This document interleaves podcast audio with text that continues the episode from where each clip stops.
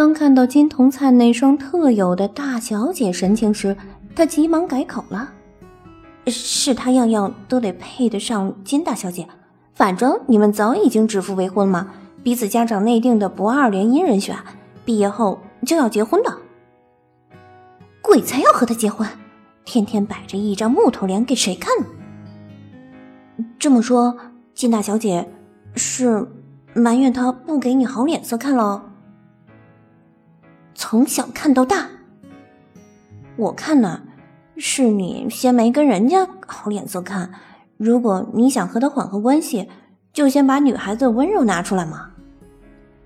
我不温柔吗？你是高高在上的金大小姐，若说温柔啊，火候还欠了一点点。望着这张忠心耿耿又没有一点气场的脸。这个女孩仿佛就像一块鹅卵石，平平的，一点棱角都没有。难道只有这样的女孩才懂温柔吗？金童灿粗鲁的提起她的下巴，给本小姐笑一个温柔看。夏如清对着他抿嘴一笑，眼神温柔的吓死人。怎么看这笑都贱贱的，这样的笑容不要也罢。本小姐才不会对他低头，赶紧给我梳头，先简单一点，一会儿动漫展上我还要 O S P 夏尔呢。O S P 夏尔不是林水妹吗？只要我穿上夏尔的衣服，看谁还敢呛儿。可是据说这个林水妹好像是有些来头的，她爸爸是振龙公司的老总啊。老总不过只是一个小作坊出来的小裁缝铺，以为注册公司就成老总了？他们公司每年都在亏损，知道吗？就我们金氏收购，我爸爸都不看他一眼。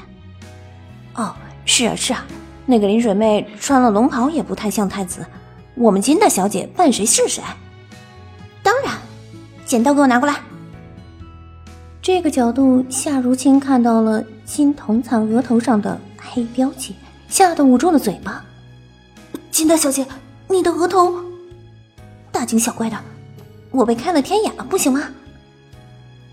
金童灿狠狠的瞪了他一眼，咔嚓一声的将额前的几缕长发剪成了一排厚厚的齐刘海。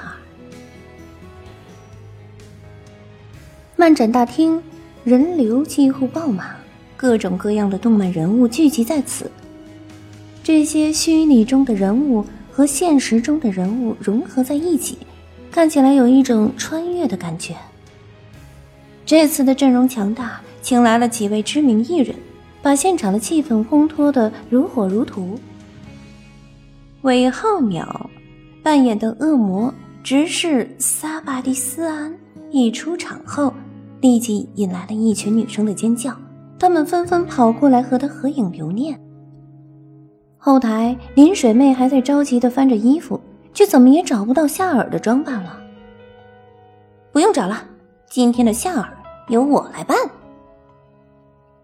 本来夏尔是定的我，凭什么你要抢走啊？就凭我是金童灿。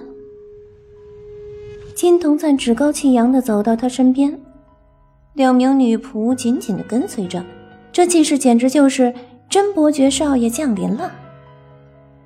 看到不远处的韦浩淼，他的心里敲起了鼓。节目本来安排的是恶魔执事和夏尔一起做任务的精彩片段，却并没有安排什么舞蹈。要如何才能做到和他共舞一曲呢？不管怎么样，还是先和他做完节目再说。于是，他面带着微微的笑容，迈着夏尔式的脚步走到了韦浩淼的身边。